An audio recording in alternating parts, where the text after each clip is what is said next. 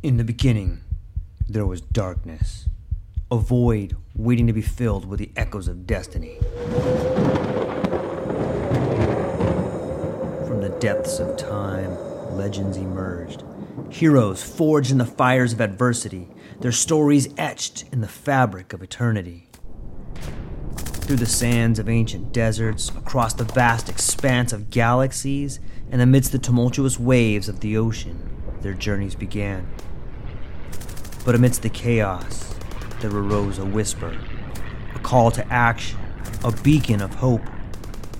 Now, as the world holds its breath, a new tale unfolds, a story of courage, of triumph against all odds. Join us as we delve into the depths of imagination, as we embark on a journey beyond the realms of possibility. For in every tale lies a lesson, in every legend, a truth waiting to be discovered. This is not just a podcast, this is an odyssey, a quest for knowledge, a quest for inspiration, a quest for the very essence of what it means to be human. Welcome, dear listeners, to a world of infinite possibilities. Welcome, dear listeners, to the True Life Podcast.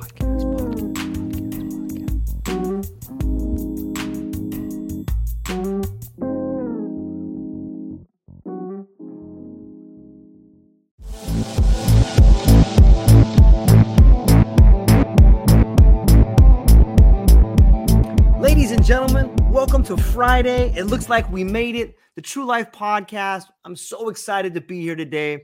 We have Benjamin Moore, who is an amazing individual. He uh he's got an awesome story that I think everyone here is going to be really excited to listen to and learn from. So without any further ado, Ben, could you be so kind as to maybe introduce yourself?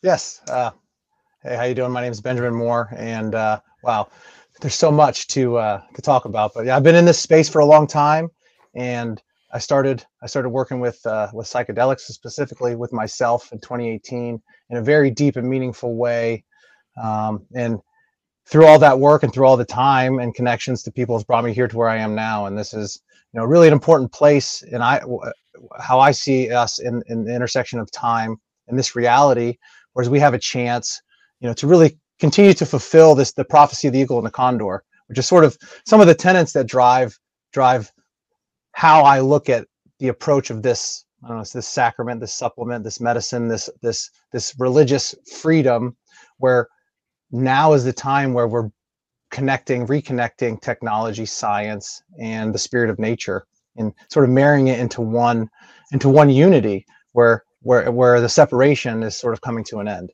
So you know, I can go really really deep into how what got me here if if if if we have time to do that.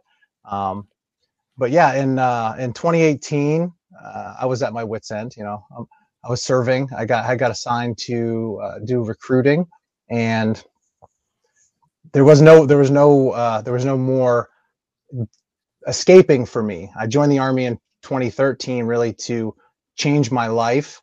In 2010, my mom passed away, and I became an alcoholic. And life was not life wasn't it seemed to be good on the outside, but it, it really wasn't great. So I, I knew that I needed to be put myself in a place that could connect me with other people that had a higher purpose or a higher mission. So uh, you know, I joined the army, and I decided that moment I was going to clean my life up, change everything, become a different person, and that worked okay for a few years. And in 20, you know, somewhere between then and 2018, I started drinking again, and I became an alcoholic again. And I realized that all the things I brought into the army were still there, and then all the things that that that, I went through in the army were, were were just on top of it. And I was remedicating myself with alcohol, with substances. And in 2013, when I remembered, uh, I was at my wits' end. Uh, I was sitting at recruiter school, and I had no motivation. I was like, "Well, I already I already reinvented my life once. There's there's nothing left for me. Like it's over."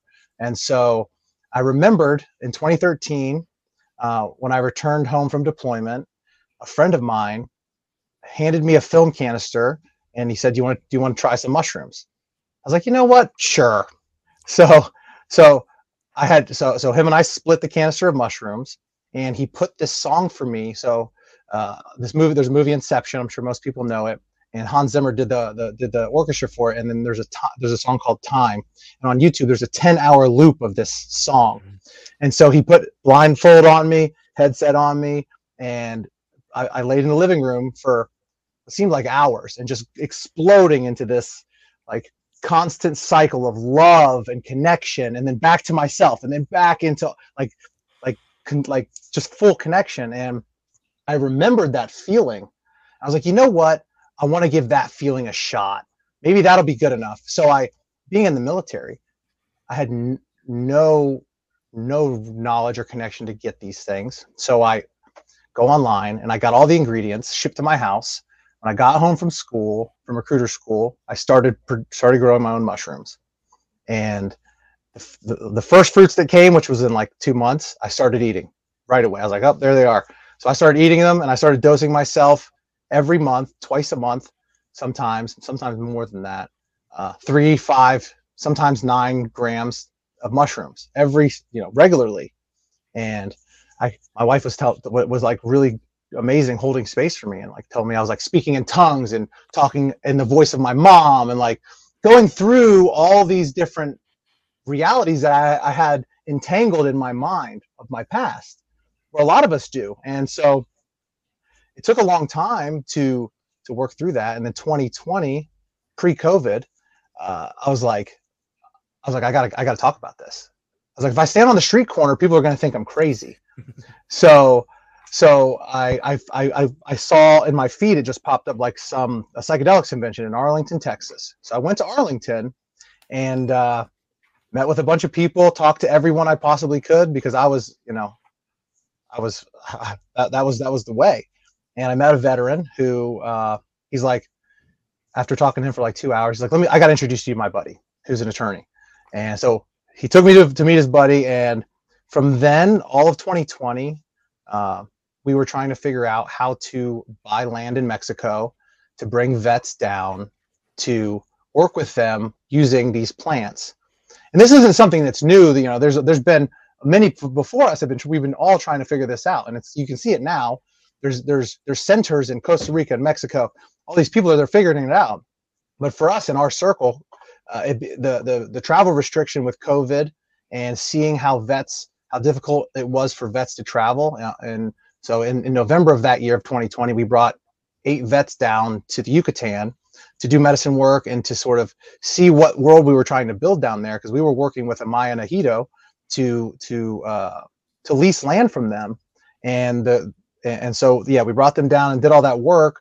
But the str- the stress of traveling with uh, uh, vets that are dealing with uh, mental health issues or physical issues is is heightened when you're going internationally, and so that's that that pressure was really on us, and we we sort of pulled back and started trying to reevaluate things. And through that process, um, my partner's uh, uh, works with 5-MeO DMT or Bufo, and you know, hearing through the through the airwaves that uh, you could mix or that that how could we get 5-MeO DMT, which is obviously now like uh, Mission Within is using this, and they're using this in all, a lot of different other circles to treat veterans.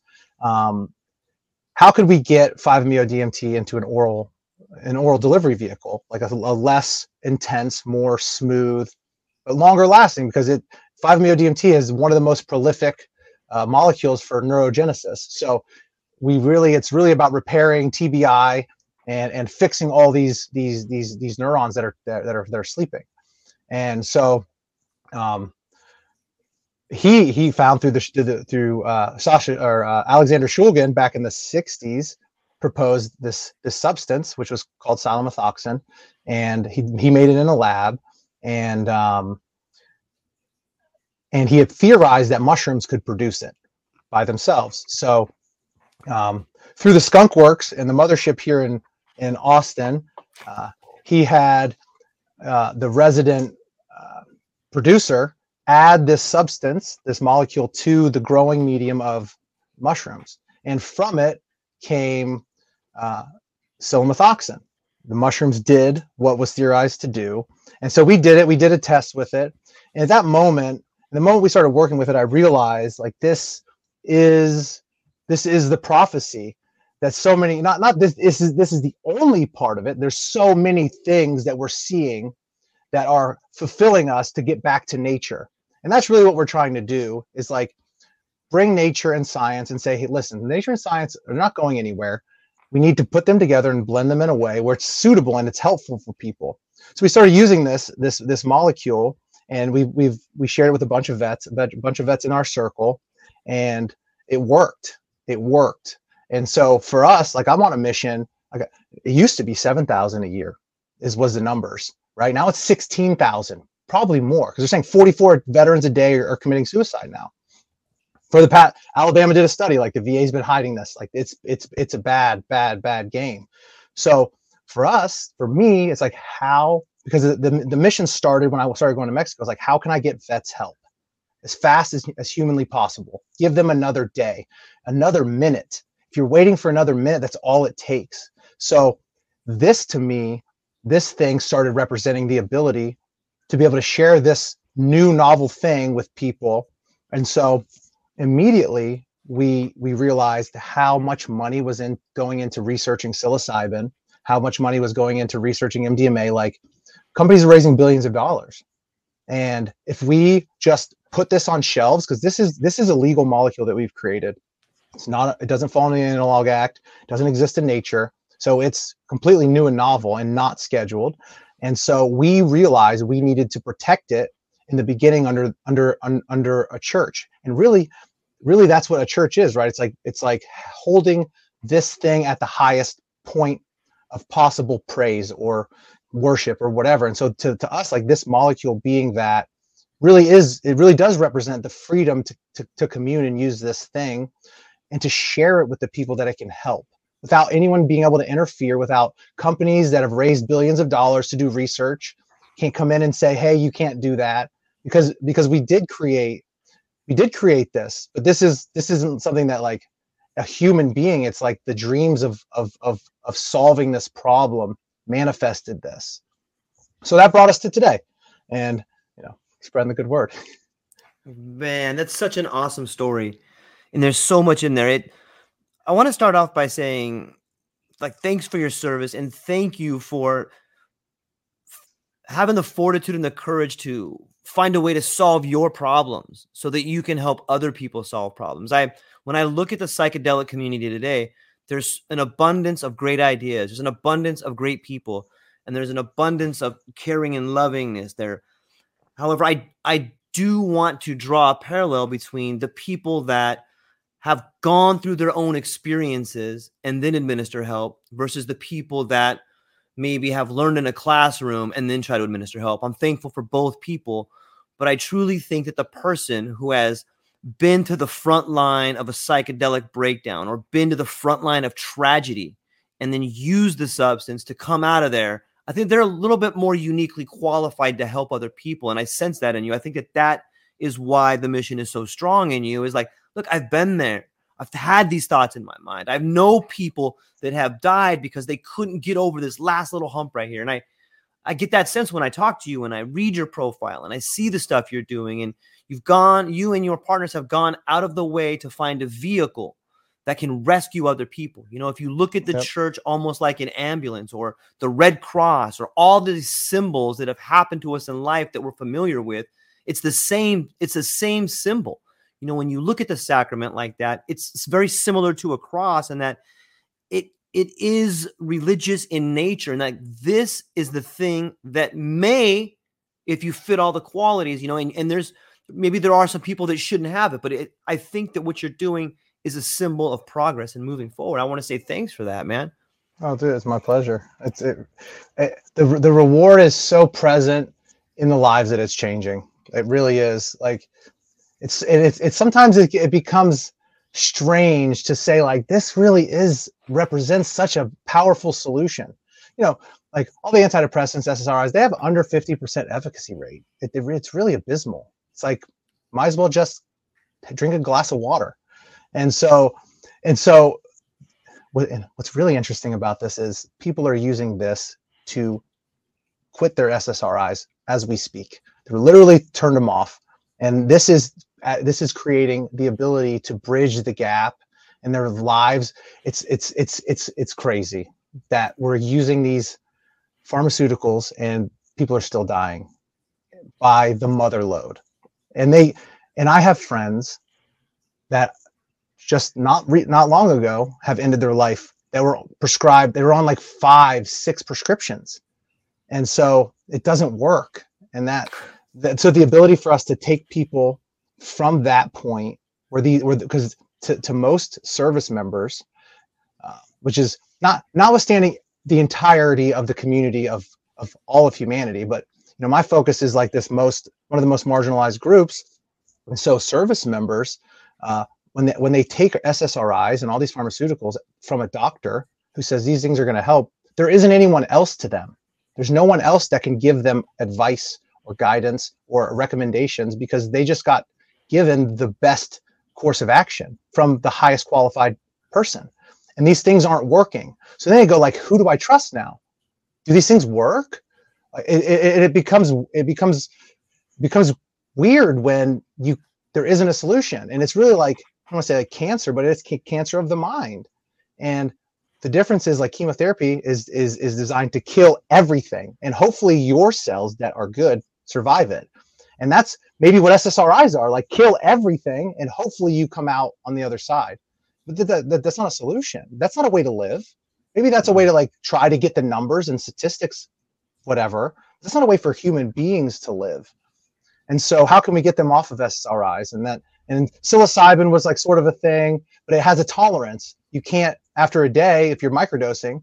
You know, for everybody for optimizing their life, they're doing microdosing like one day on, two days off, whatever the cycle is, because they're like, how can I study better? But for vets, it's like, how can I not kill myself? And that's like a thought that it's happening all the time.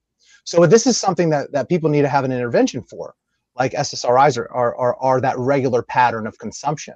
So if if all these other substances they all have tolerance lsd microdosing. So those are like viable things in a, in, in a way to like get people in a wave.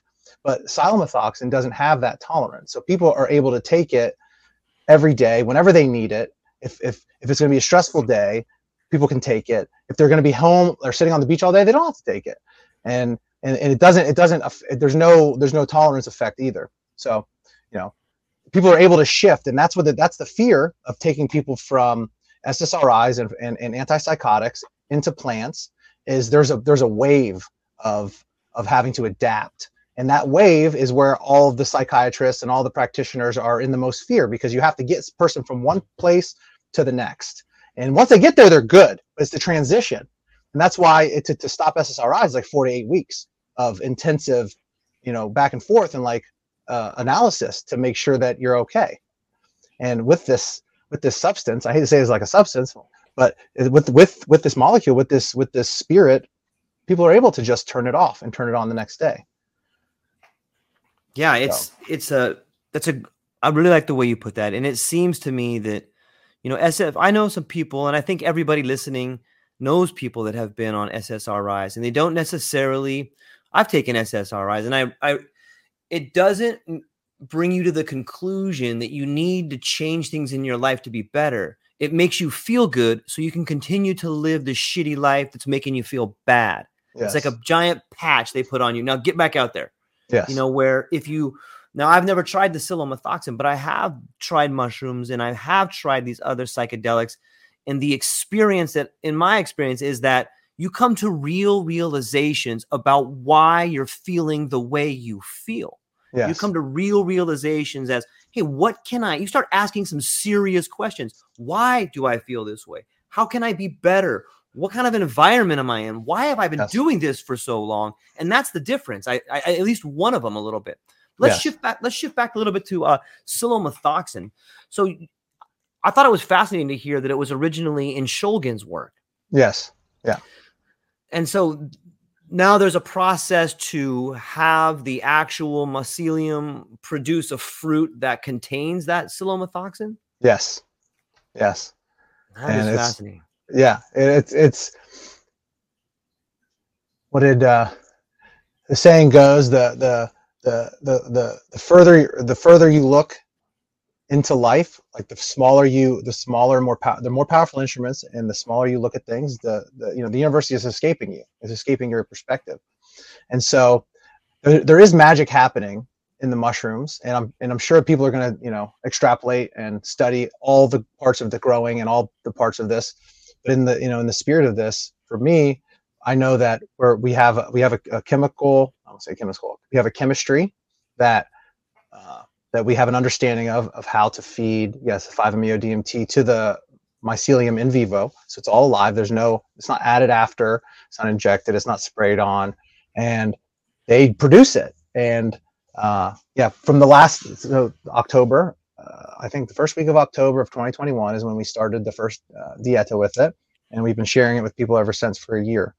And you know so and we're really allowing all the things that i'm telling you that it does obviously an experience but we're allowing people individuals who who are curious and want to and want to participate in their own well-being define this. Because i think that's really important. If we give people instructions not that instructions aren't good or bad but if we give people instructions it limits their their their applicability. And and we know that our consciousness and our experience is a spectrum of reality. There isn't a hey you're a this type of person or you're a that. We do this. We make these labels but we have a spectrum of of reality. And so if we can just create the opinion that we are all doing some sort of optimization of ourself that we're all just trying to be better versions of ourself and not be another another self because you can't be someone else. You can't be another person. We may aspire to be like them but we're always going to be ourself. And so this most represents yes the ability to look into yourself. And that's what a lot of psych- the psychedelic work does especially if you're doing it uh, with good intentions. And then that's the importance of all of these things is when you when, you, when you're consuming nature and when you're communing with it we set intentions for our life for our life and we build a container. And so in the in the in the immediate vicinity when you build a container you you you make you, you make your ceremony you take your sacrament and then your container is holding you and holding that space and energy for you to create or produce who you want to be. And the more we work with ourselves the bigger we make our container. And so eventually the container starts as like a room like this is my school bus i convert this is my container. And then the next size container is like a house or a community of people and then the next container is bigger. And then we realize when we because we're all doing this work and these things are syncing us up that all of our containers really are like overflow and we're connected and they're not like a there's not like a wall in the containers really we're just we're all part of this whole thing. And then that we can dissolve all of the differences because we all realize that we all have to forgive ourselves first. And we have to look in the mirror and say i want to be better. And the only way i can be better is ignoring the things that made me this way. The things that made me this way are are still within other people. So if you can ignore it within yourself then you can forgive others. And then we, and then you can get on with your own healing and then you can get on with your own wellness and know that hey i have had tbi i. Know i need to take care and treat myself. This is how i do it. Because i love myself i'm going to make sure i log this process. And that starts with that starts with the first step in building your container and your ceremony you know and it just multiplies from there. So. And what a liberating feeling to know that you did it. You fixed yourself. You didn't rely on some doctor to give you something. Like wow. you did the work and that's why you got better and that's why you can help other people i want to talk shift gears into like we can we can if you have anything at all just stop me or whatever but like oh. i really I, I think it's fascinating to think about the religious aspect of it because yeah. if you go back whether it's the bible or the hebrew bible or you get into john allegro's you know the the cross and the sacred mushroom or Mircea Eliade's the forge and the crucible or you can even look at some temples in Japan that have mushrooms in them. The idea of there being a sacrament to communicate with God, however a religion defines God, like that has been in our history forever. There's a lot of literature that backs up the idea that Jesus thought that God resides within you. And so yes. when we look at religion and we look at sacraments, I think of the Eucharist today in the Catholic tradition, where someone will take this wafer and it turns into the flesh of God. Yep. You know, I, I think Terence McKenna wrote, wrote a book called The Flesh of God, and he talks yep. about mushrooms. There's there is so much literature that points to the same ideas that build the foundation of your church that build on the ideas of religion in the past. And I'm wondering if you could talk a little bit about that aspect of it. Oh, totally. So the so the the, the oldest the oldest recorded uh, sacrament worship was in uh, the, the the Sili cave cave system in Algeria, and you know there's everyone talks about like the dates, but thirteen thousand years ago is like the is the furthest date that they think that they, you know there's a the picture of this shaman like in a bee suit that has mushrooms all over him all over him and then there's these little lines drawn to these to these characters into their head. And you know so our original our ancestors and that that they, they say those people are what formed that became egypt. And because that was all in that same area and it was all like lush beautiful green. And so we were communing with nature when we started learning how to communicate with each other. And it's been with us ever ever since. And so in that knowing you know we we have done a, a really i don't want to say strange but it's a controlling thing in america with the religious definitions. I mean it started back when they they took away the eleusinian mysteries. And the christian church came and like cut the head off all of all of our all of our female this is like the the feminine energy was guiding us was guiding human beings. That, that those were those were who was who were holding the medicine. Because the, they were holding us human beings. They were they the feminine energy is what brought everything into existence. There isn't this doesn't exist without that energy. And we've we've men and masculinity and war and scarcity has taught us to, to get rid of the feminine energy because we need to take what we need now because there isn't any time to wait. And for thousands of years following well know, almost 2000 years following we've been living in that state of being where the masculine energy has been operating the levers and has taken away. And you can see it in all the in all the the, the cult stuff which which witch trial stuff. It's all it's all part of the same energy that was created then and so the the the the the, the real truth is the freedom is always with us since we were born since our first the first animal since the first life was created on earth is divine. It was the sun made it. If you want, if you want like scientific, the sun made it all, and so we have in America followed that spirit and put some limit or put some limits on what we define as churches. But the founders did a really good job with the First Amendment, and they said the government can't define what religion is. And so, what is religion? It's is it it's every breath, it's every move, it's every action. And we can define it and we can use other people's definitions but that goes back into leading yourself.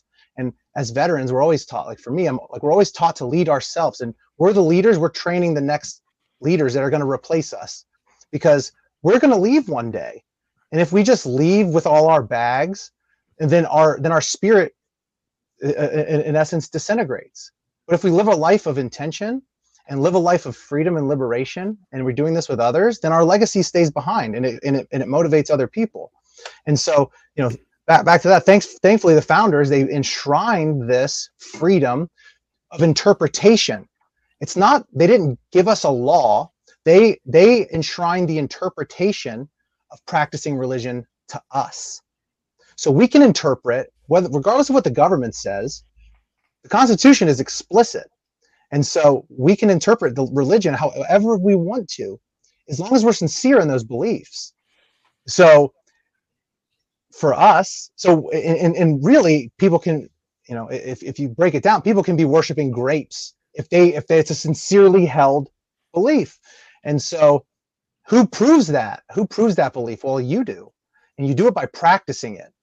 There isn't a permission slip, there isn't instructions Religion is free and it's used by those who practice it. If you don't practice it, if you're waiting for instructions, if you're waiting for rules, then it's not sincere. If it's sincere, you do it. Just like, you know, God bless them. Just like in, in uh, you know, when someone, uh, someone asks you, do you believe in God? And if you don't, if you believe in God, and if they believe in God, if you don't believe in God, then say, I don't believe in God, but if you do, I'm going to kill you. If you don't, I'll let you live. And then the people that believe, they say it. And it's like the martyrdom. I'm not saying to be a martyr, you have to be able to stand up and be unafraid to to believe your beliefs. We've gone so long since, so we don't know as a species how to believe our truth inside of us. In the in the plant spirit, in Mother Earth, really, she's given us those truths. Everywhere we farm cows and they poop, mushrooms are produced. That's why in India they don't kill cows because cows give them the ingredient for soma, and soma is what gave us the the the, the medicine that they were serving at the Eleusinian mysteries. So we're we're in a place that we've severed that but the reality is it's all around us. It's in abundance. Everywhere you step 347 miles of mycelium. The mushrooms are here in abundance to give us to give us abundance. Abundance is love.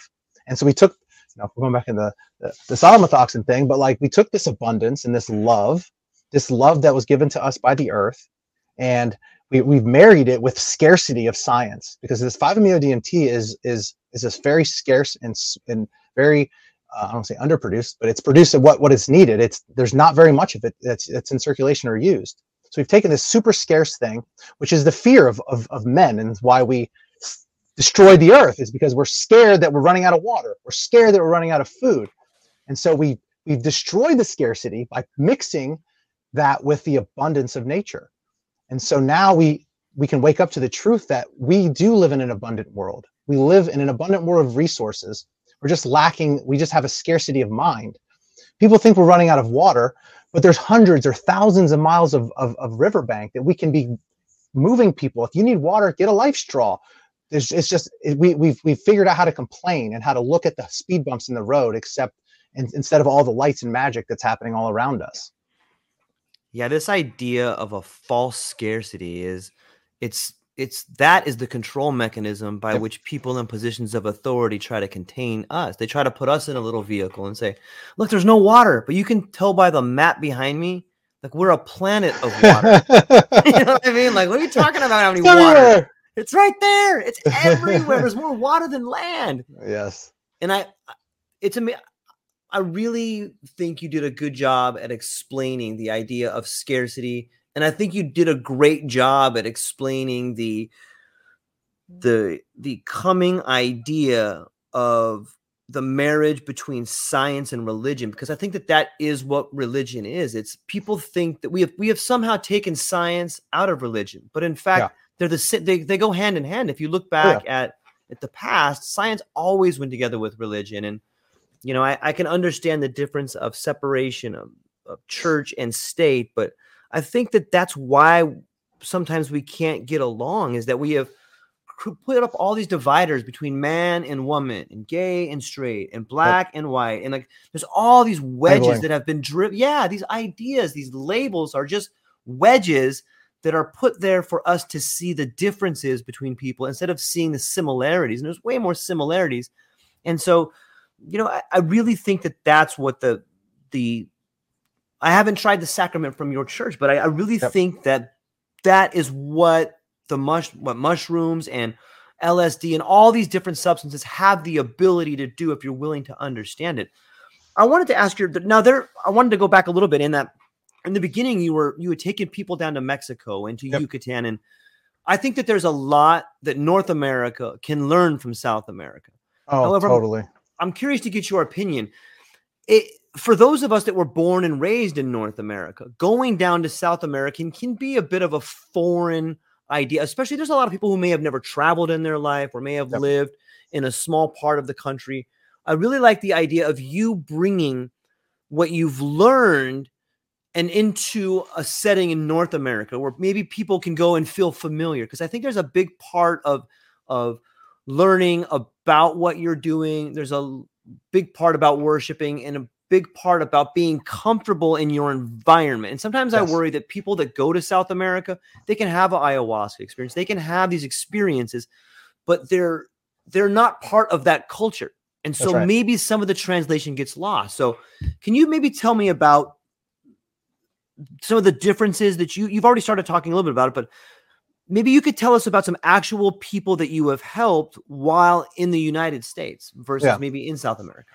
Yes. Um, well, using the sacrament, as a matter of fact, uh, using psilomethoxin, uh, specifically, I have there's a veteran that I that I that, that I we went out and did a uh, Bufo ceremony with, and um, part of the integration uh, during the ceremony, we we we, were, we began talking, and he said that he's had shrapnel down his spine, down in, in, his leg, and you know pushing on a bunch of nerves, and he's always in pain, and always you know it's always hypervigilance. So um, immediately when we got this, when we started getting this, I started sharing with him, and he he hit me up one day. He's like, he's like Ben, just letting you know, I haven't ridden a bike in 20 years, and I just rode for 25 miles.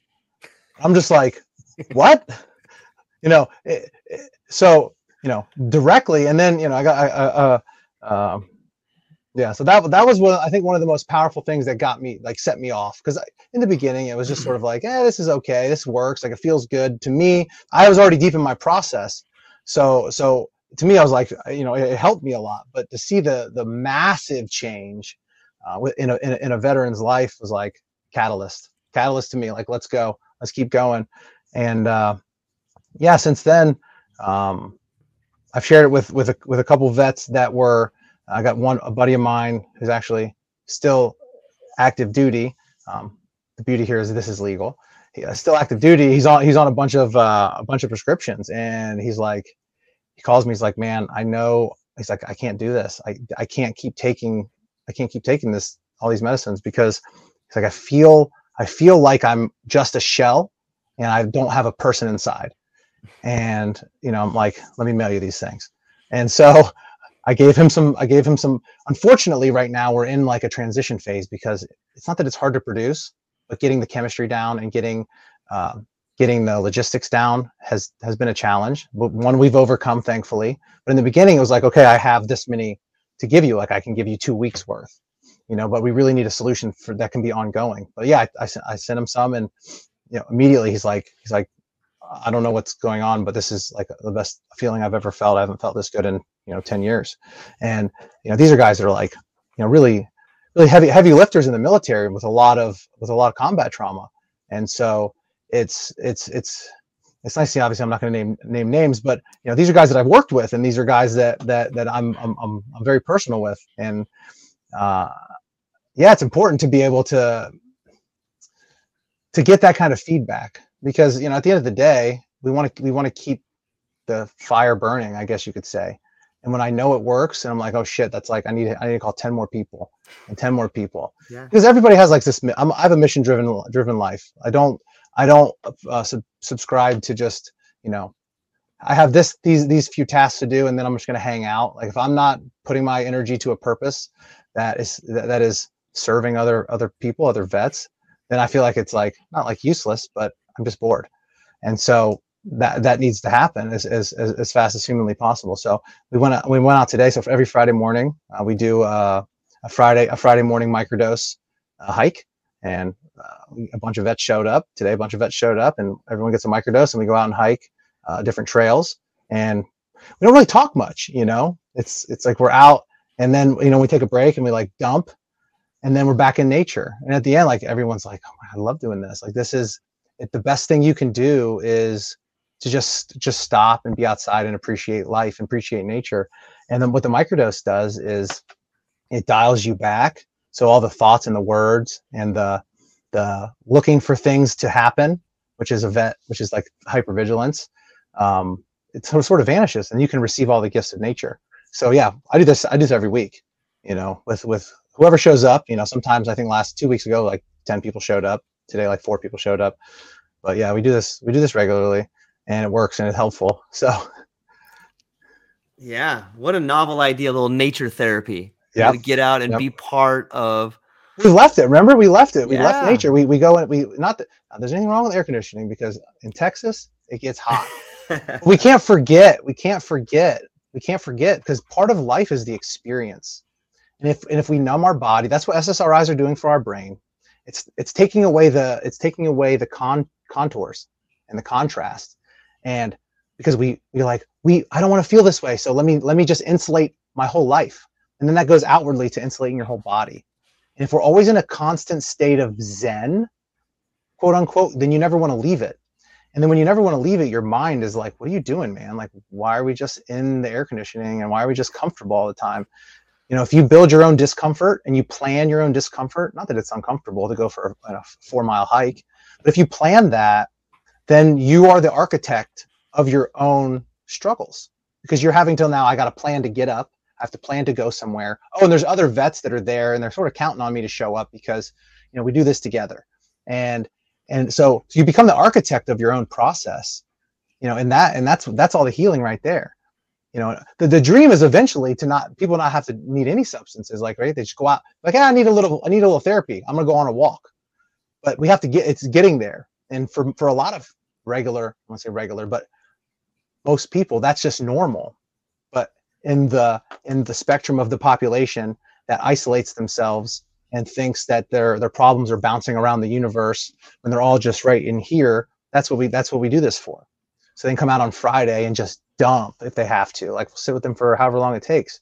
You know i hung out with a vet two weeks ago the, at, at, the waterfall and just dump dump dump dump dump. And and that's it. And it and, and now because they were they've give, been given a vehicle to get it out they're better.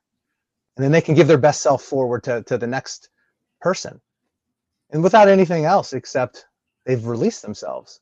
And nature's helped that and i believe that that we've because we've run away from it and we've isolated ourselves we're in this trauma with nature. So you got to dive in. You got to dive in. Man i love that. It's man it gives me goosebumps to think about people that might normally pay a therapist like a hundred bucks for like 45 minutes and that guy just cuts them off. Okay 45 minutes is up. Yep. you know versus going out with a team of people that actually know you and care about you and may have gone through similar stuff and you can just sit yeah. with them at a waterfall and yeah. let them talk hey go Good ahead job. what you got man let me hear what you got like yeah. that's so beautiful to me man thank you oh, for doing that like that is making the world better and like I hope, I hope so. Yo, Thanks. without a doubt, man, without a doubt, that's me. Doing my best over here. we need more people to do that, and I, yeah, I, I agree. I, I, I really think there's something to be said about being in nature because if you can understand the way the world works then you can understand the way that you work and you had yes. said something earlier about how you know you gave this beautiful metaphor about containers and how it yep, grow yep. and how you're growing and how we're growing and another way that i think that can be done is if you just look at the way mycelium grows grows yep. underneath us and it it can it can move information and nutrients from one root structure to another root structure. Oh yeah. And I think that that's similar how it's working through us. If you look yes. at you know, it, it's weird to think if you ever just go and look at like the root structure of a tree. Sometimes there oh, might yeah. be one in your yard that comes up, and you're like, "Wow, look at all this crazy roots!" And there, mm-hmm. there's all this stuff. Yeah, an oak tree out here. I do that all the time. Actually. Yeah, right. Yeah, yeah, yeah.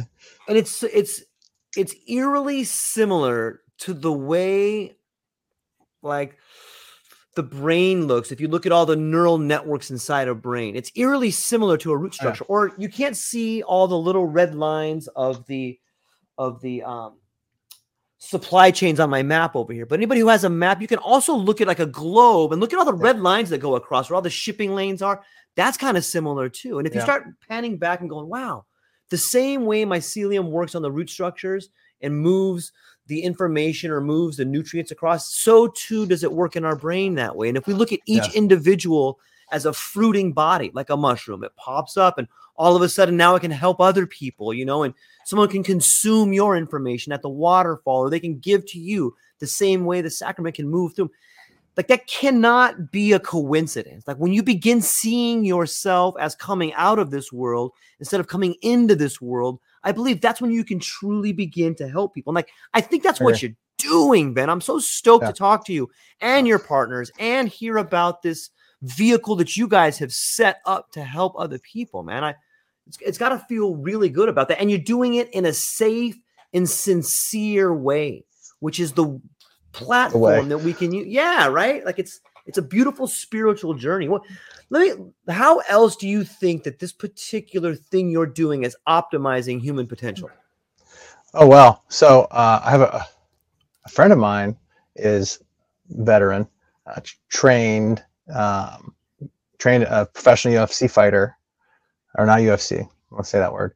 Trained professional fighter, uh, using this, you know, it's obviously not a banned substance. It's not, it's, it's none of those things, but yeah. So going from, because if you look at optimization, you're optimizing, if you're optimizing whatever you're optimizing, it's at its current state, whether it's at the state of hypervigilance or stress, or, or whether or whether that person is already an elite athlete. So friend obviously friends on SSRIs, using this to get off SSRIs, and uh, veteran friends who are training professional athletes. Oh, I got another friend that does.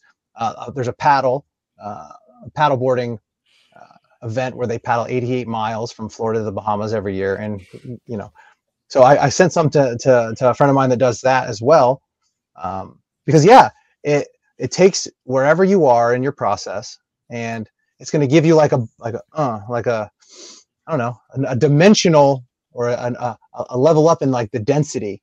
So you're able to process more information in a smoother way because what what vigilance is because I can tell you exactly I remember this uh, sitting in a restaurant and counting people, counting exits, making sure that there's you know the back is covered, uh, doing all these things in process, and then evaluating human beings as they're moving around.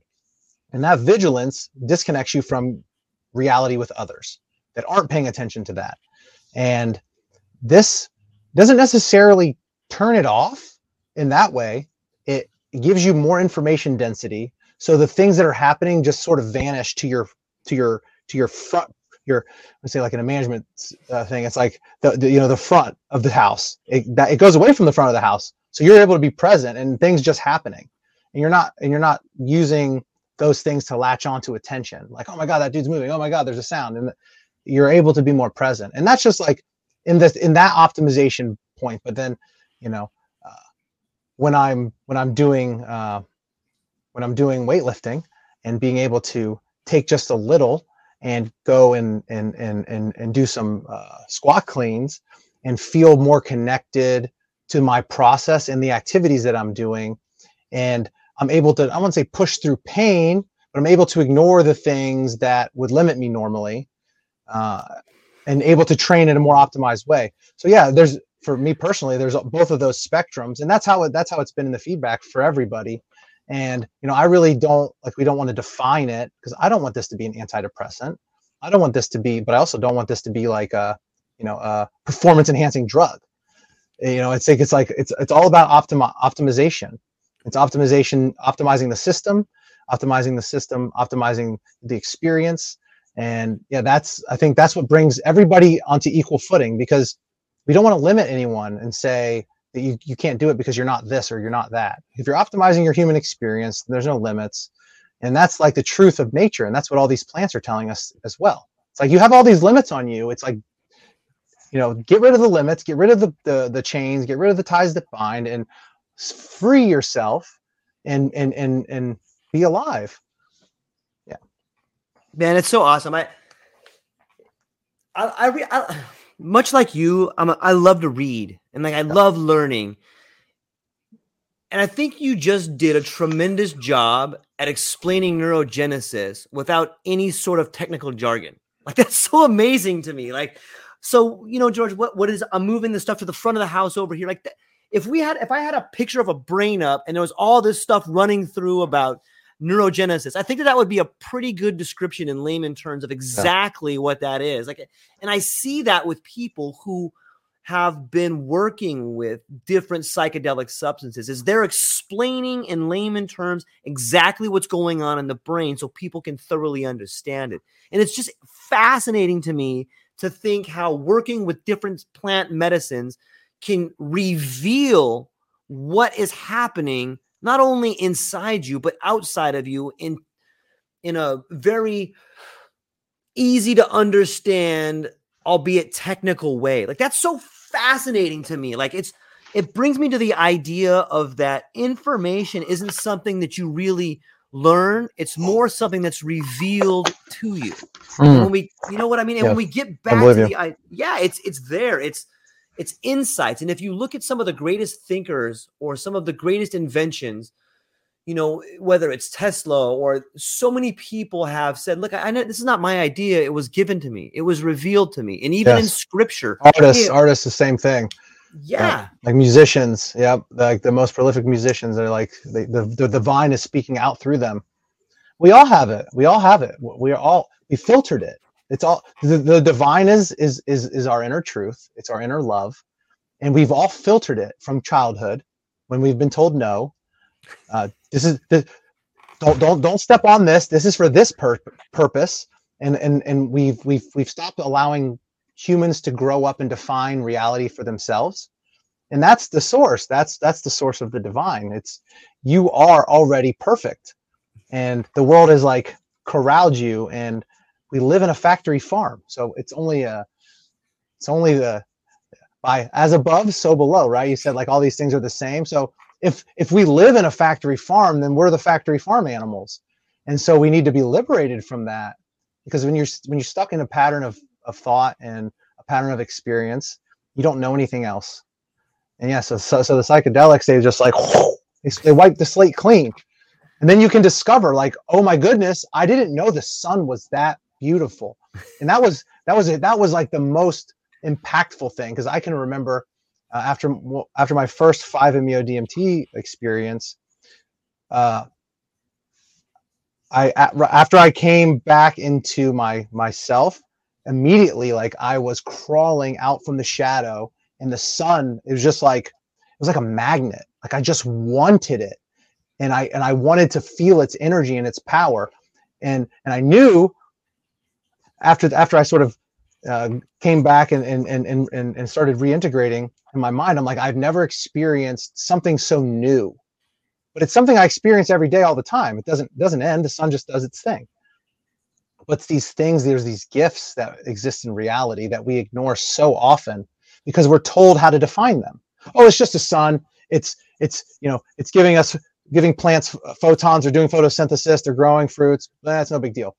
But like we are like we shouldn't exist so the the miracle is like every moment, every time the sun comes up, it's like all these all these beautiful things exist, the flowers and trees and things that just happen to be.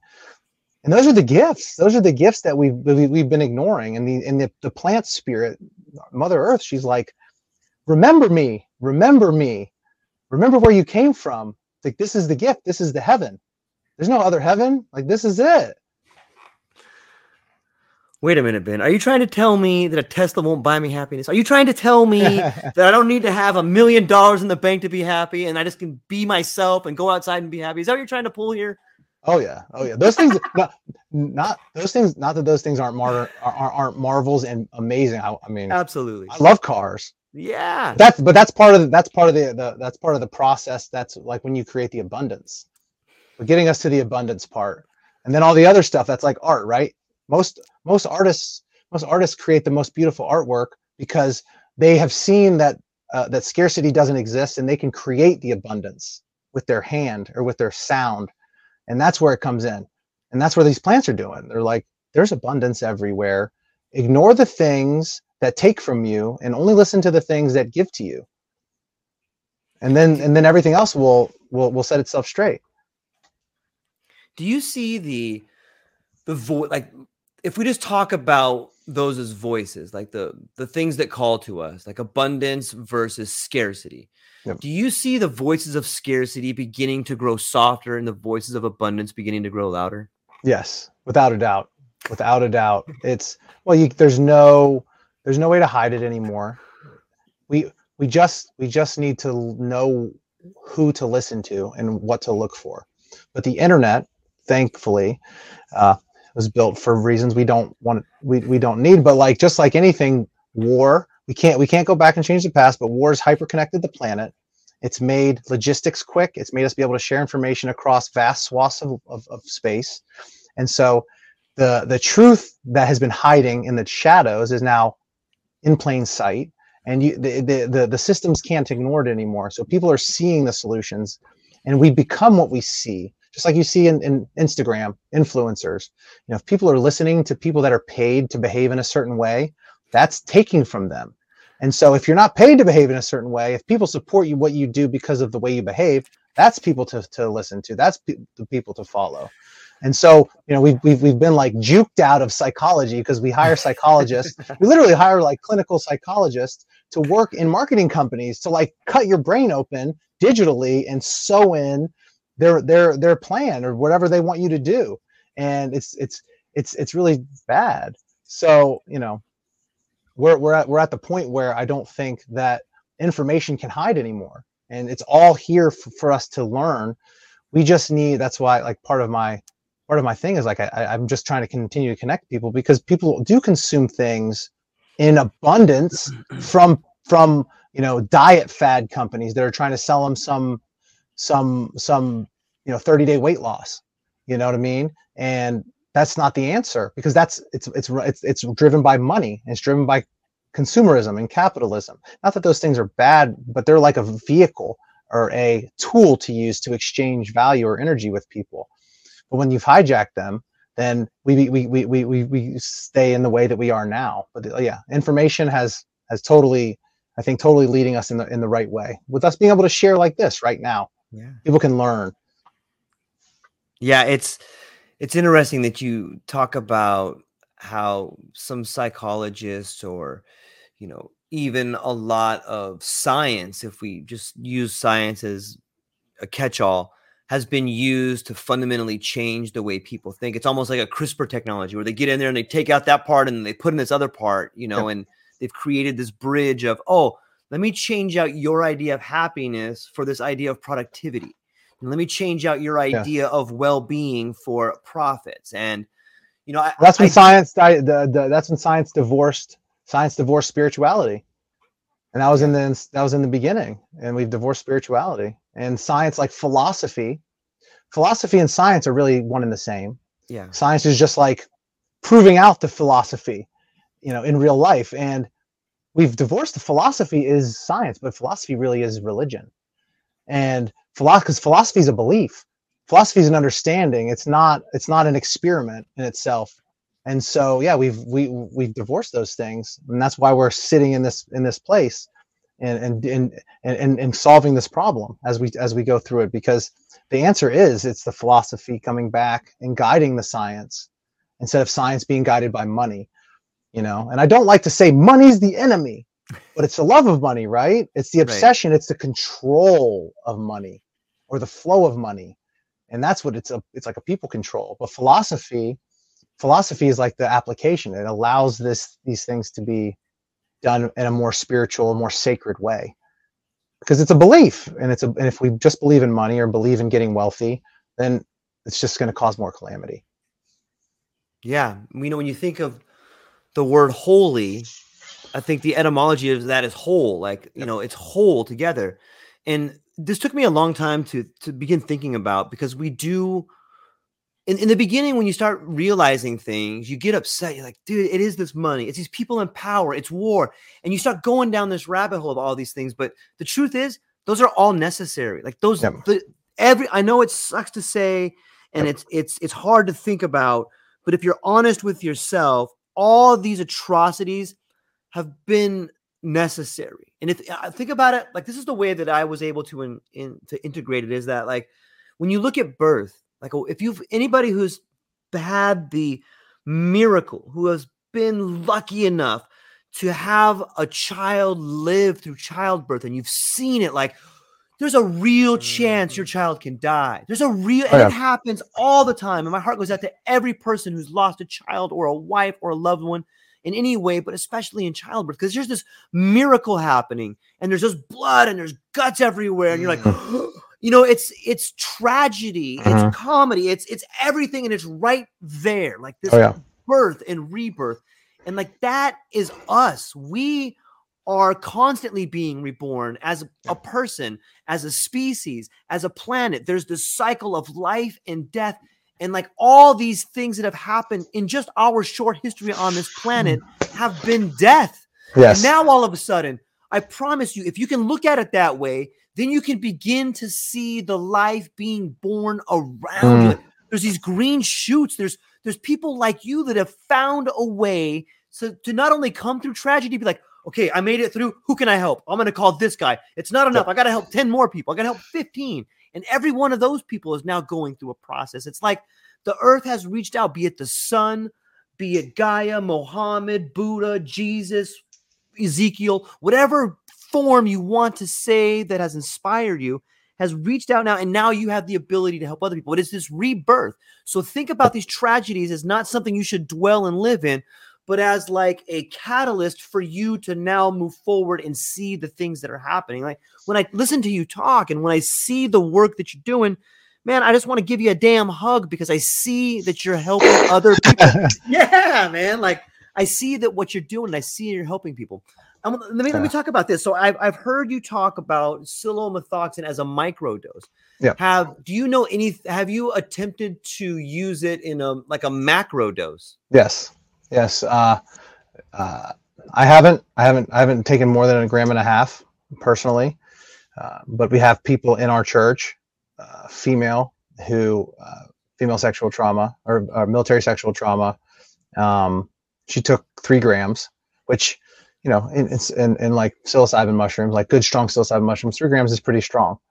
And uh, so yeah, she she messaged us and she said that she had a transformational experience that it was amazing and it was soft and not mm-hmm. not not not like psilocybin, um, but its own but its own thing. And uh, a lot of healing had had transpired. You know, I don't want to go too much into summarizing the stuff she said, but but it was really super meaningful to her, and she worked out a lot of the the the the problems that had got her into the to the mindset that she was in. So it was really rewarding to hear that. And this is a person that has been working with ayahuasca and mushrooms and other sacraments as well. So uh, very versed in the in the space and um, yeah. So it was, it was, important to get her feedback because you know does, no matter how much work we're doing, there's we always reveal things and our our our, our minds are always working through processes. So you know it's definitely rewarding to be able to hear that level of of of, of healing at that at that dose um, from someone that had worked with that because I know female sexual trauma is huge. It's almost like 30% of all females that serve when they leave, they're going to leave with sexual trauma.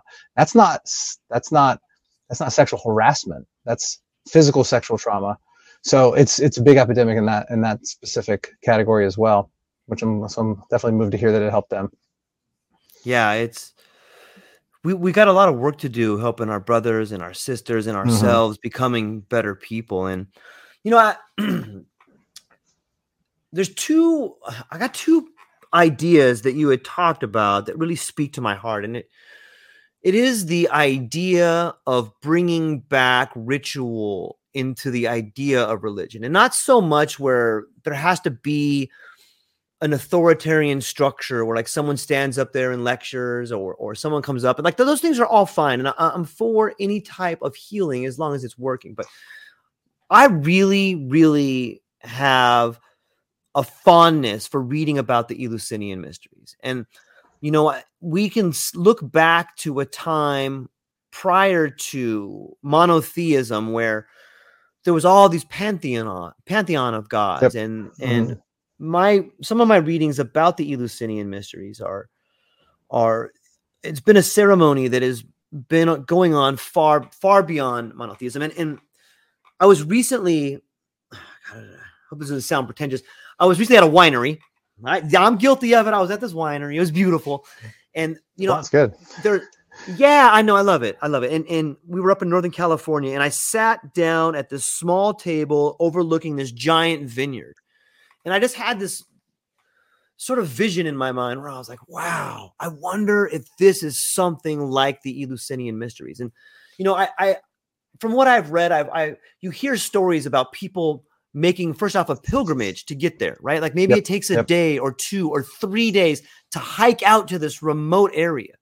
And then upon getting there, maybe you, the first day you receive this sacrament and you watch, imagine being in a giant open air theater and you're watching this incredible play take place, this tragedy of Persephone and Demeter, and this woman watches her child die or lose or get kidnapped or something. And imagine a light dose of psilomethoxin or whatever people are familiar with. For me, it would be like maybe a few grams of mushrooms, and you're all of a sudden you're enthralled in this thing, and you have no long, you have almost given up your personal identity to participate in a group identity, to become one with those around you.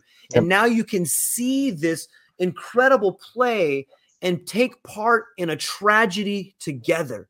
And that to me is like the ritualistic idea of us healing is like, hey, let's take part in the tragedy of life together. And can you imagine having like imagine me and you and some of our listeners and some of our veteran friends or maybe our parents or our our younger people that are becoming to get to go through this rite of passage and you see somebody die and you feel that together like and then all of a sudden the person comes back they find her and they're like or, or she comes back to life or you find the kidnapped victim and it's like we went through this thing together and what a great way for us to understand that we're all part of each other that as Yeah. much as we are an individual we're also part of this same organism I, i'm wondering if if you as the church of Psilomethoxin have have begun to incorporate rituals. And i just want to say one part on rituals is that you know I, I think that if you look at some of the indigenous tribes or even some of different smaller ideas of religious ceremonies that the, the ritual is something that allows that, that not only points towards the thing we're trying to get to but it allows you to participate in that thing so you're getting Yes. to experience yourself on multiple levels and i'm wondering Yes. if your particular church has thought about or maybe they already use that type of ritualistic ceremony to heal people Yeah. So, um, specifically under the auspices of the Church of Psilomethoxin, we're just we just do it's like a virtual church, and on Sundays um, there is for members there is a, a, a talk that is shared like uh, different topics or different subjects, but um, you know, for me personally, th- so that the Church of Psilomethoxin is is for us literally just protecting the molecule and all the activities and all the all the all the the the uh, ritualistic work is like more individual. So for me, yes, last weekend I was out in the desert with uh, eight other vets, and we we participate in this sort of ritualistic approach where we go there and um, uh, the person that is it's someone that's uh, someone out, out out there in that circle sort of organizes the process and everybody sort of acting out a part in the play and everybody's acting out their part and not some other part. So it's like you're playing the character of you and the person you used to be and you get to participate in this communication and then we all are playing that part. It's really interesting. We're all playing the part of that character and then um, we we come to a point in in in in the this is like before ceremony begins that we are able to to speak to ourselves through other people to solve our problems. So we're like exchanging and someone's playing a part of you know someone played the part of my mom someone play, you know someone's playing the part of of of, of another vet's dad and um you know so it it, it, it becomes like really a beautiful uh a beautiful synthesis of other people helping to act out this role.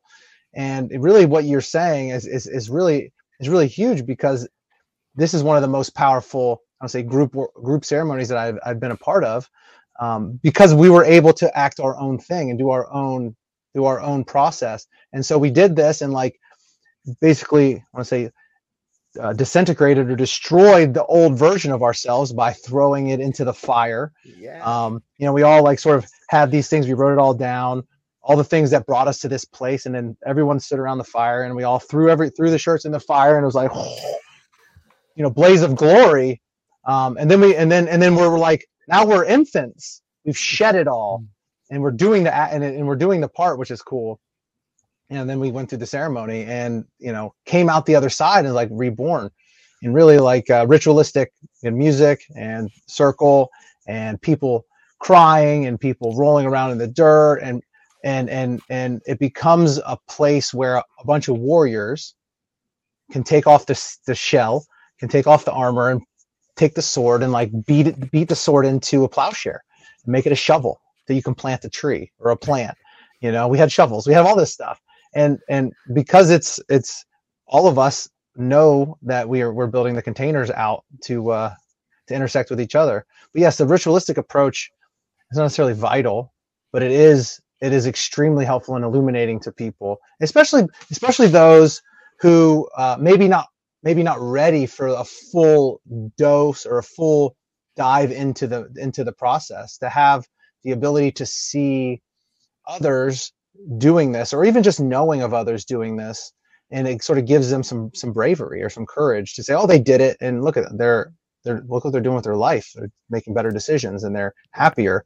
And so maybe i want to try that you know? But there is i think there's something something to be said about putting in the work you know doing the walk doing the walk getting to the place you know getting to, to getting to see what's possible you know, because every, everyone can say no all the way and that's what the acting part is. And then the ceremony is this is the is the communing with nature. So it's like doing the act seeing what you can be seeing who you can be and then are you ready to go? And that's what the medicine helps with. The medicine helps with you know because we want to believe it but like just like god everyone wants evidence that god exists and it's hard for someone to say i believe no matter what. And so we believe i believe we can be better. I can i believe i can be that person that i want to be that's not hyper vigilant that's not thinking all these things it's not thinking why did this happen to me? Why why did my family leave? All these other things. It's it's whatever.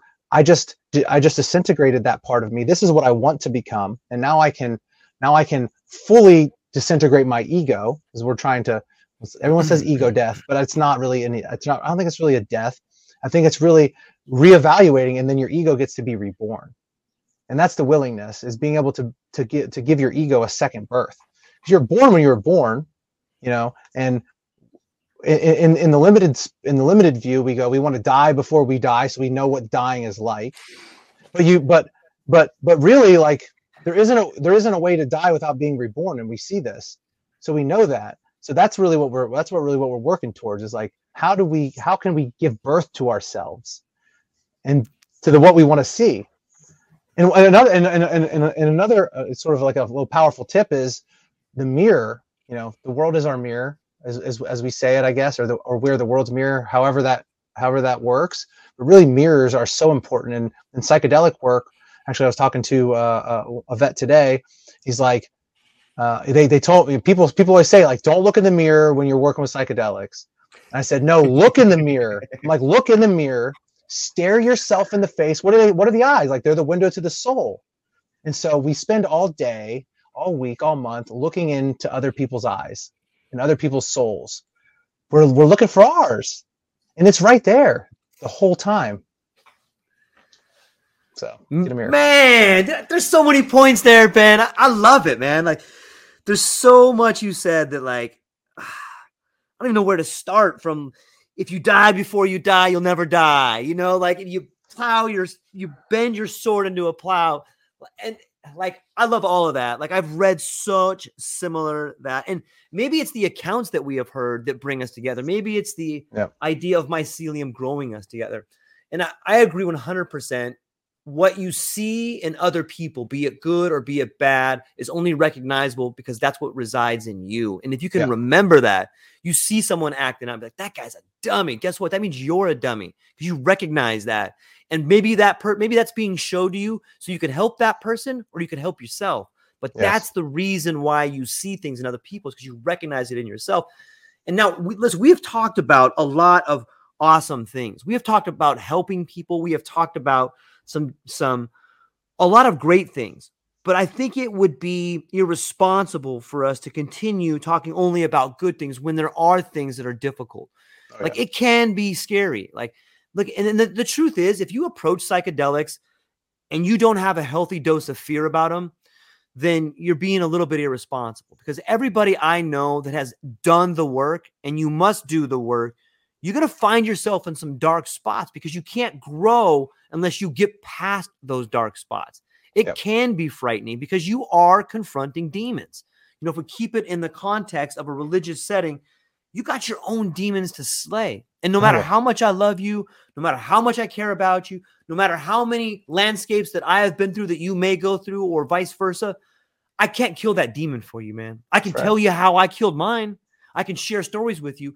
But like you said, you got to do the work. And people who go to the church or who find a friend or, you know, like you have to do it. And I think that that's where the glory comes from is because at the end of our ceremony, you and I can stand shoulder to shoulder and be like, Did you do it? And you'd be like, I got him. I was Yep. scared though. you know yep. but can let let's start with that i have an i have something after this that i want to talk about but let's talk about the fear let's talk about killing demons and how that you can't do it for people you can help them but yep. let's talk about that part of a responsibility what can you share with me well uh, yeah so everywhere everywhere you shine light there's a shadow there isn't there is no avoidance it's the the the knowing the the knowing part is it's all you. It's not anyone else, you, and you're in control. And one of the one of the things I remember, I was uh, I, I, was working with DMT, and um, I can remember being in this place, and it was like a giant factory of light, like shapes, and the shapes were moving, but there was a flow and, a, and, and an organization to it. And I remember being present, and I'm like, like down here, I'm like, hope they don't see me, hope they don't know I'm here. And then it took me a minute and I realized, like, wait a minute, this is me. This is me. But it's not, but it's not, it's not not scary. But, but I can't do anything to change the things that are here because they're present anyway and I'm present. So how do I how do I deal with that and handle that information? So just basically just stood up. And I stood up and like the the all the fear like uh, it vanished because all fear is doing all fear is doing is making you not look at it. It's like when something is scary to you, you want to look over here. And we've been giving so we've we've we as humans have been given so many options to shirk our attention away from the things that are that are dark and difficult because you can just go oh, I don't like that. Click, scroll down the page. Oh wow, it's music, and start listening to that. And so, so I, I got in midway through my through my journey work myself uh, noticing I was doing that, like super light, super light, super light, super light, because I wanted to seek the light. I wanted to ignore the things that were causing me stress or pain or struggle.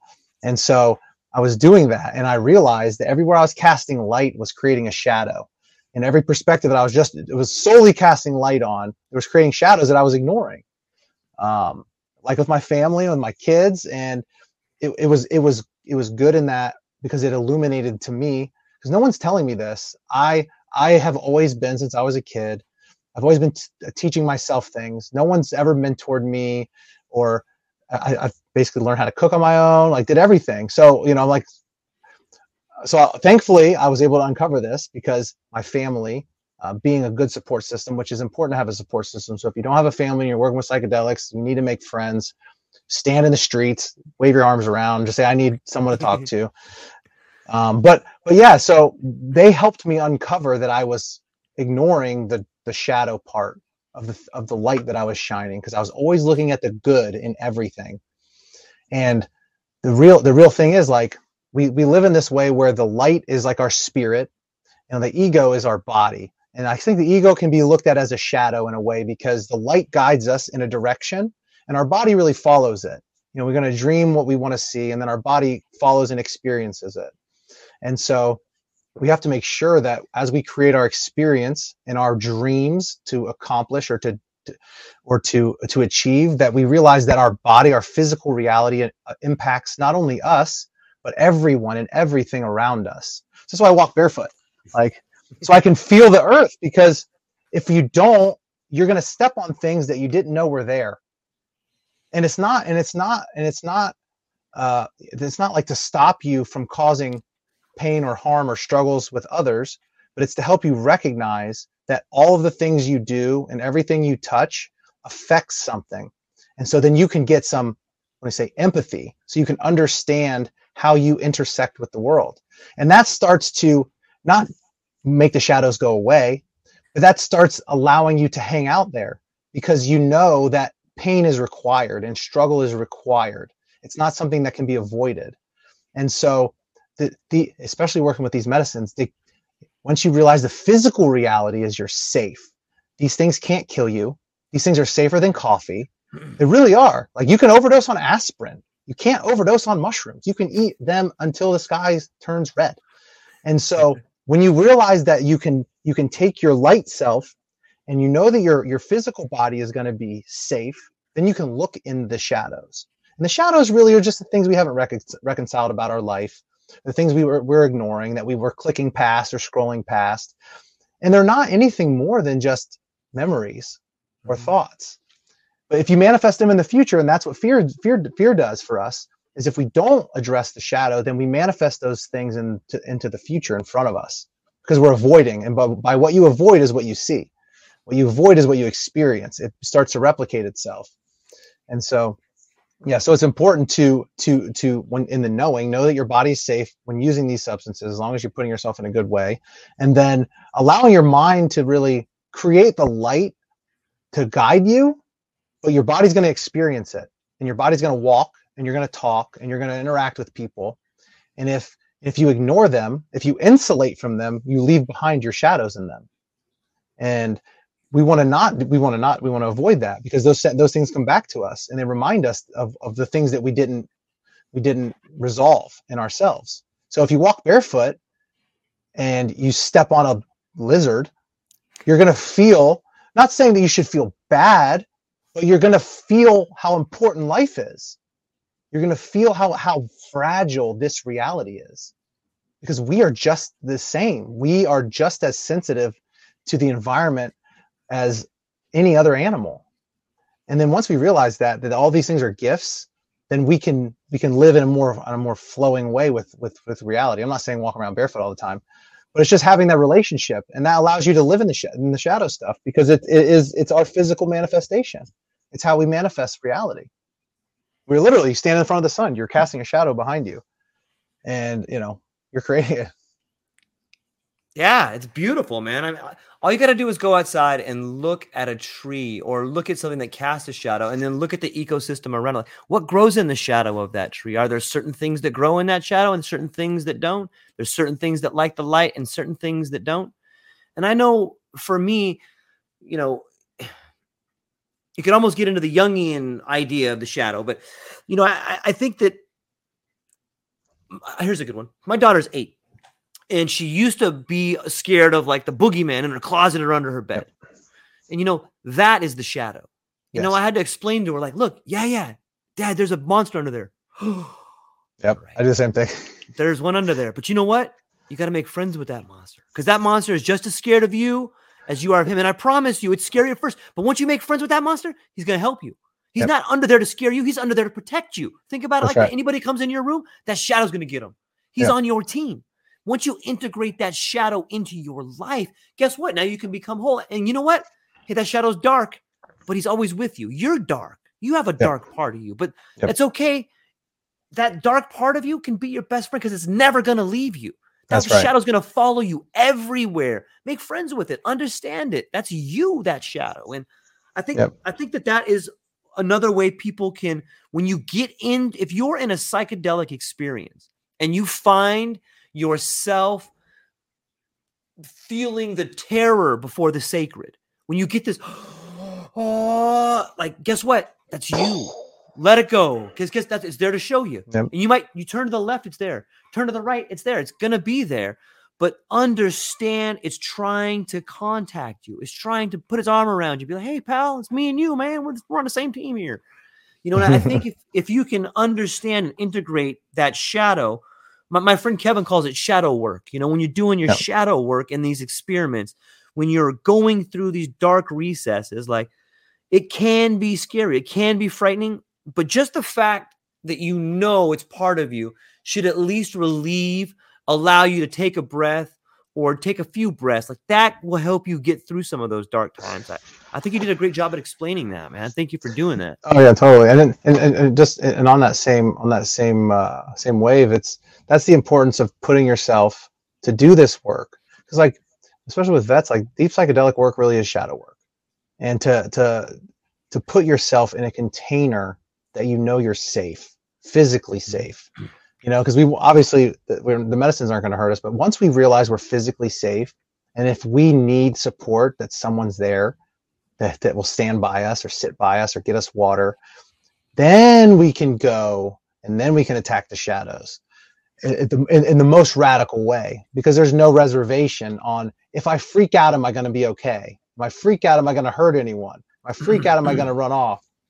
And so, you know, the importance of, of, of having all these things in line that, and that, that comes from the beginning, like with the intention, with the intention of working with these medicines. it's not like not that I, uh, not that I don't enjoy taking uh, mm. acid at a music festival and running around yeah. and having fun, but sure. you know, but but I couldn't do that before I started doing the work. I couldn't. That, that wasn't that just wasn't possible. You know? So having the ability to to to come through that process in a safe place, you know, for me was at home with my wife watching over me. But for for for most people, that's not that. That's not the reality, and that's why we're doing. That's why we have this, the using the the church to sort of.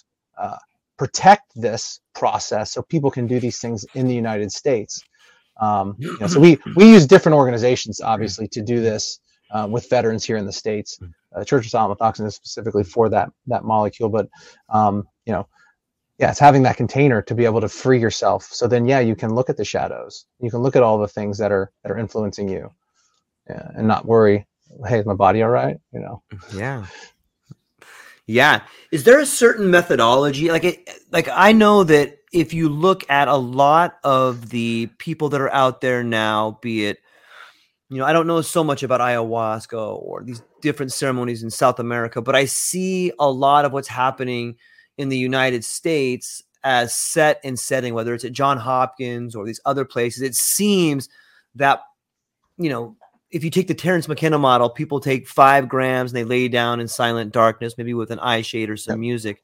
But I'm wondering, you know, I've also heard of people that mm, that take it and go for a run. I got a friend that will he swears by it's better for me that I'm going to take my three grams and I'm going to go run as far as I can. And that's that for him, that's where he gets the work done. I'm wondering if there's a certain type of methodology you guys use, or is it more open and, and maneuverable, or, or what is it like if someone wants to come in?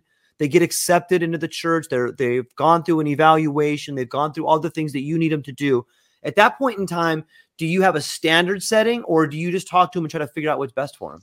Uh, well, so the way we apply, you know, working especially with like these these deeper medicines, you know, psilomethoxin notwithstanding, but like bufo or you know, ayahuasca even we had uh, with with vets in colorado um, we yeah with the, there's a obviously an intake protocol make sure people aren't on uh, prescription medications right. that can can you know, contraindicate with the with what we're doing but no it's it's it's just like like just like i did last weekend uh, out in the desert it, we we follow a, a, pretty strict process and we want to have things uh, go from you know we come in typically we do like a tobacco purge as part of the process.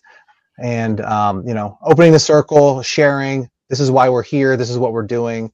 Um, not so overly controlled but but free creation. So we bring musical instruments uh, we have some background music playing and you know we're really communing with with with the medicines.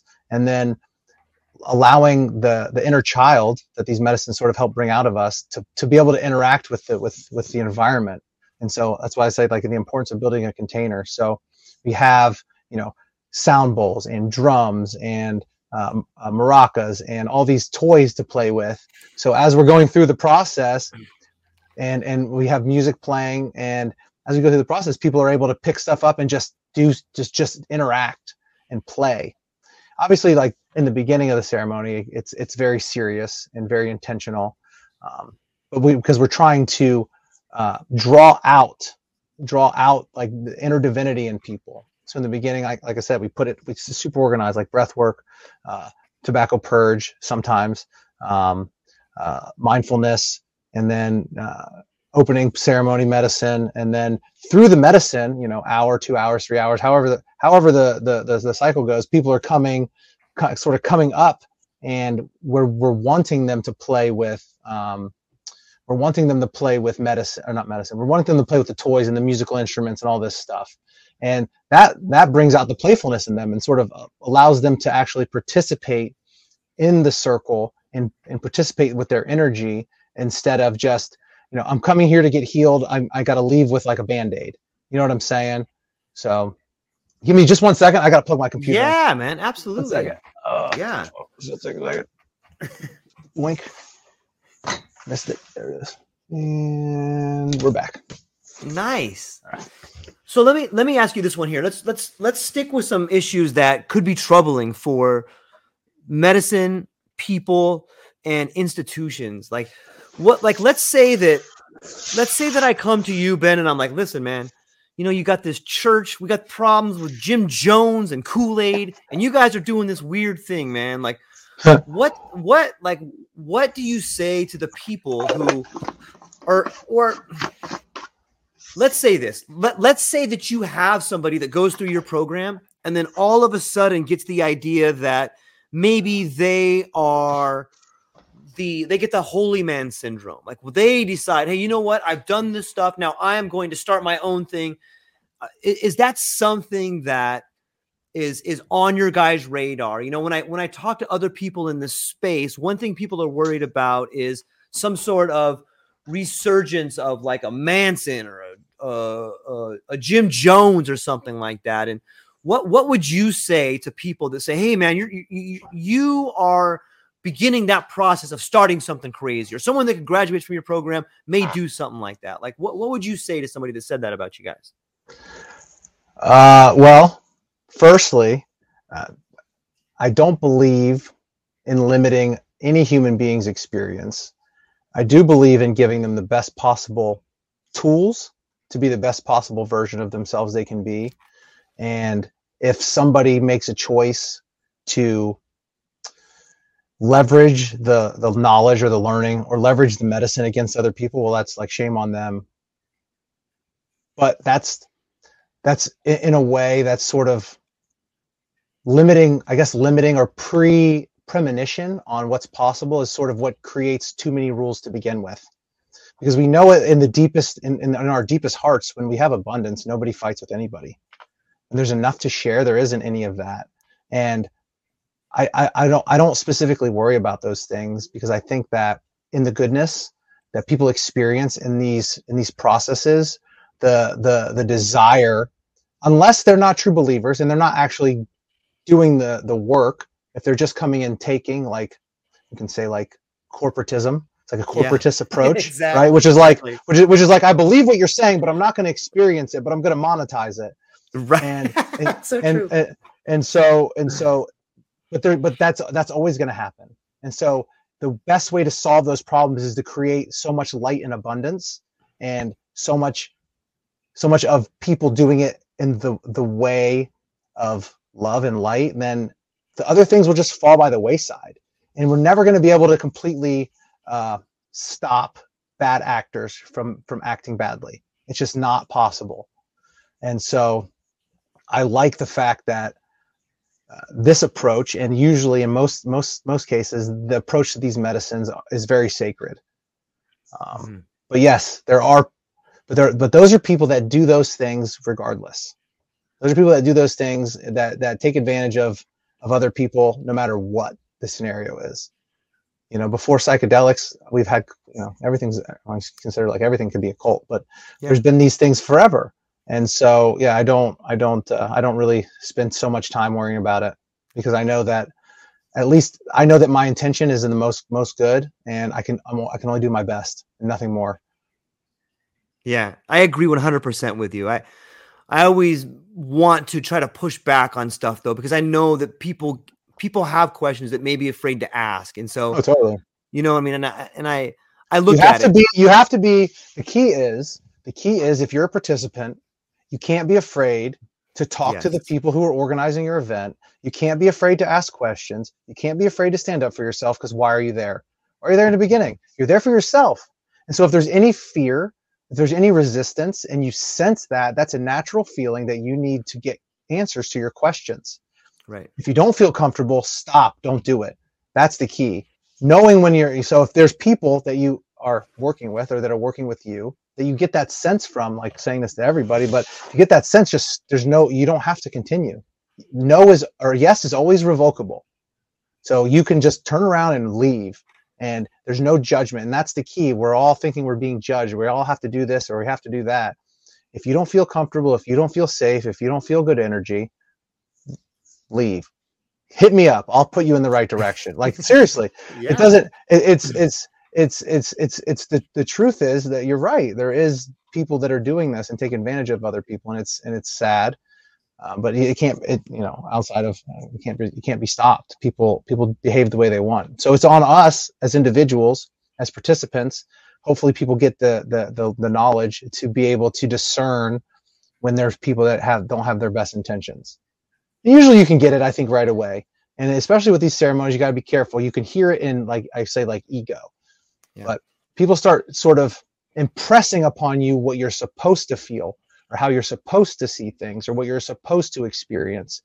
And like a good, say, good practitioner or a, a good, uh, a good facilitator would be removed from would be removed from your individual ceremony or part of your ceremony that goes on inside and the facilitator is here to facilitate your safe uh, ascension within yourself not here to impose their selves into your consciousness and so yeah you have to people need to be unafraid to leave if they don't feel safe Yeah, I'm glad you said that. That's really well put. And I, I want to put a, a exclamation mark on the idea that the facilitator is not there to program you. And any That's right. facilitator that does begin to tell you what you saw or interpret that your method is their job should be to listen and maybe help out from time to time, but their job should be pretty much to listen. And I that that is something that if you know I think it's called like um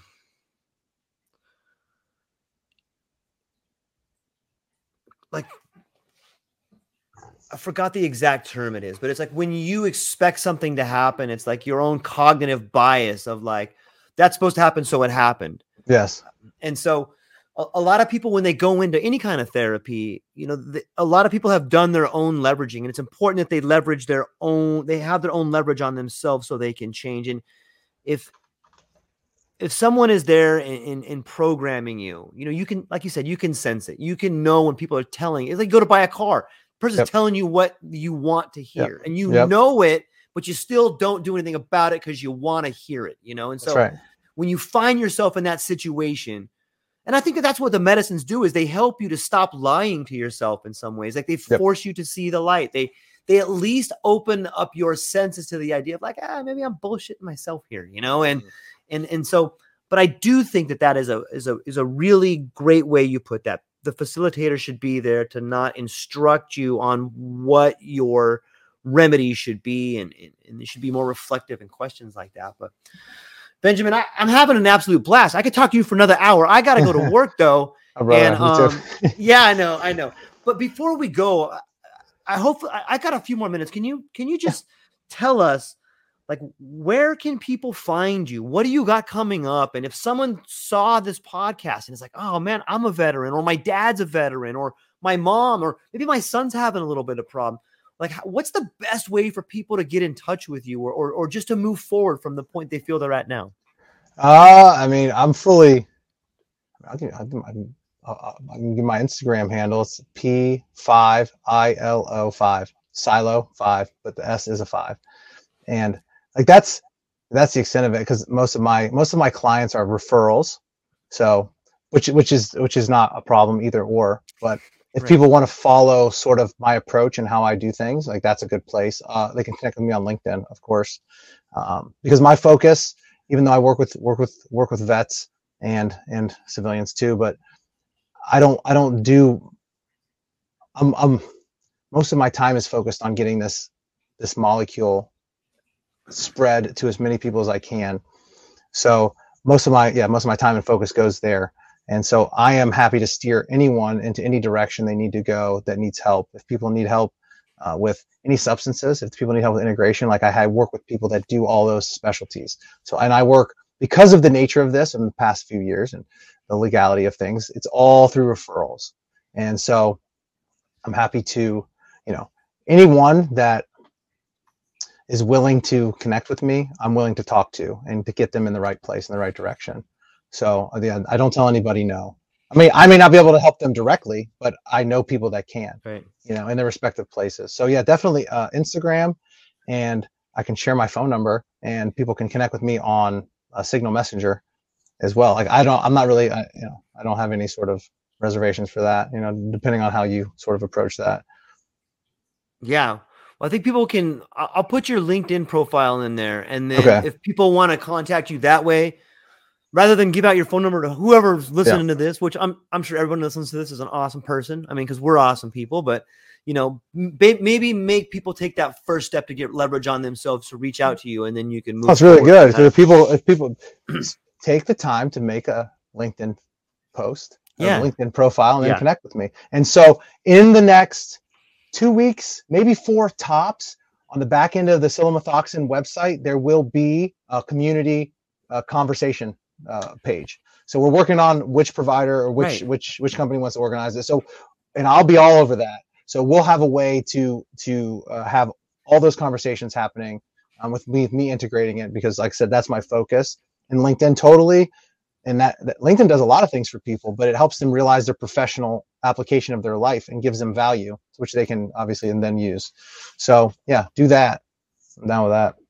Yeah, and then as as the site gets closer and closer to finalization and those forms come up, we'll have you back on and you can you can reintroduce what's going on and talk about some of the things there. So Totally.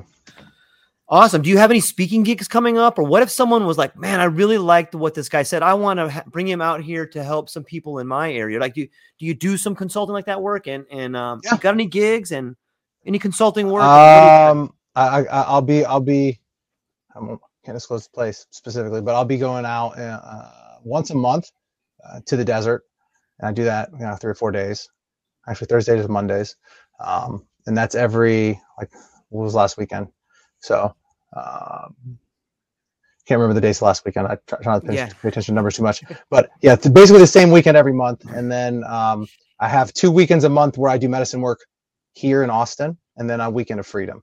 So, um, but during the week, I'm always willing to do this these these types of conversations. I just have like uh, stuff scheduled you know, hours here and there, but uh, my wife is very forgiving of my process and that I have to be connected into my work and it has to be connected into my life. So I try to make myself available. Uh, So if people want to speak or talk or uh, go deeper with me, uh, definitely reach out and we can schedule and make it work.